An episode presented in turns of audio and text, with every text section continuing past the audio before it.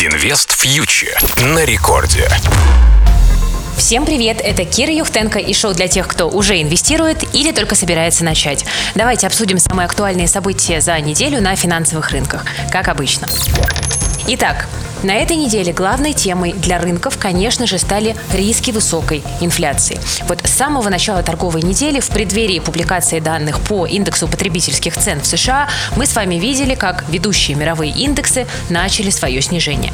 В понедельник еще на примаркете буквально рухнули все самые любимые и обсуждаемые акции э, наших российских инвесторов. Например, Virgin Galactic в моменте падали до 25%, Tesla теряла до 10%, Apple 4%, 4%, Палантир 7% и так далее.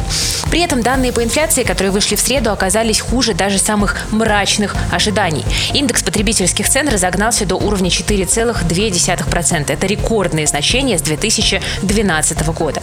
И вот мы видим, что на этой рыночной коррекции наибольшее падение показали именно акции роста, которые входят в технологичный индекс NASDAQ.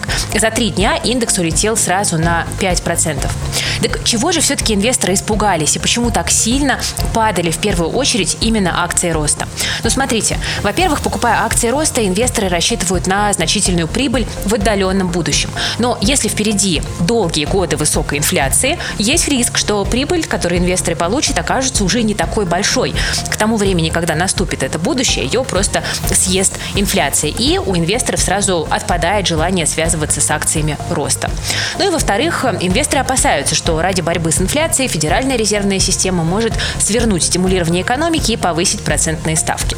В условиях сокращения ликвидности рынкам будет, соответственно, сложнее продолжать расти, дешевых денег станет меньше, повышение ставок приведет к росту доходности по облигациям, и часть денег с рынка акций может уйти на более безопасный долговой рынок, туда, где обращаются облигации, более консервативные инструменты. Но тем не менее, несмотря на всю панику, которую мы наблюдали в начале недели, это падение развития не получило. И во второй половине недели на рынках наметился разворот. И его поддержали сильные данные по рынку труда США, которые мы наблюдали. Инвест фьючер на Радио Рекорд. Что будет с рынком дальше и как вести себя инвестором? Ну, смотрите, что будет дальше, никто на самом деле не знает. Даже Федеральная резервная система, которая всю эту кашу и заварила. Но нужно помнить, что на рынке всегда выигрывает долгосрочный инвестор. И сейчас самое главное избегать вложений в акции с высокой долговой нагрузкой. Для долгосрочных инвесторов акции с низким долгом и перспективами роста остаются по-прежнему хорошим вложением, а коррекция на рынке – это лишь возможность купить хорошие компании, хорошие бизнесы по более низким ценам. И среди локомотивов американского рынка по-прежнему э, я выделяю там такие компании, как Apple, Microsoft, Facebook и Amazon.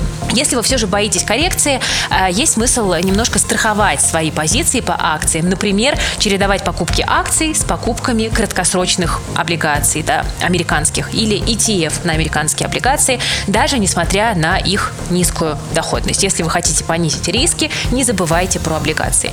Для российских инвесторов такую возможность предлагает, например, фонд э, FXTB. Что касается других национальных рынков, то, э, смотрите, паника в США только лишь отчасти затронула другие мировые площадки. Ну вот, например, э, Китай при коррекции американских рынков смотрелся более чем уверенно. А уж если говорить о российском рынке, то на фоне всего, что творилось в Америке на этой неделе, российский индекс и российский рубль выглядели ну просто тихой гаванью, как бы странно это не звучало. После практически недельного ралли в начале мая, смотрите, мы видим, что российские инвесторы взяли передышку. Индекс московской биржи держался уверенно, хотя, конечно, небольшое снижение вслед за мировыми рынками он тоже показал. Тут надо учитывать, что у нас прошли две дивидендные отсечки э, в Сбере и московской бирже. И это, конечно, влияет на рынок в целом, потому что компании крупные, заметные. И вот сейчас индекс московской биржи находится на отметках около 3640 пунктов. А если смотреть на российские компании-тяжеловесы, то мы видим, что «Газпром», «Роснефть», «Сургутнефтегаз» чувствуют себя прекрасно, растут. Здесь до дивидендных отсечек еще далеко, и инвесторы проявляют интерес к этим акциям, как раз-таки э, планируя купить их под интересные дивиденды. Что касается непосредственно российского рубля, то мы видим, что он достаточно стабилен. К концу недели достиг отметки в 74 за доллар. Это нижний уровень двухмесячной давности. Идет поддержка со стороны дивидендного сезона, да и в целом мы видим, что цены на важные для российской экономики сырьевые товары остаются на достаточно комфортных уровнях. При этом разговоры о санкциях немножко подзатихли, поэтому рубль себя в целом чувствует достаточно комфортно. Друзья, это была Кира Юхтенко специально для Радио Рекорд. Присоединяйтесь к нашему проекту Invest Future на YouTube и в Telegram. Пожалуйста, инвестируйте с умом и берегите свои деньги. Инвест фьючер на Радио Рекорд.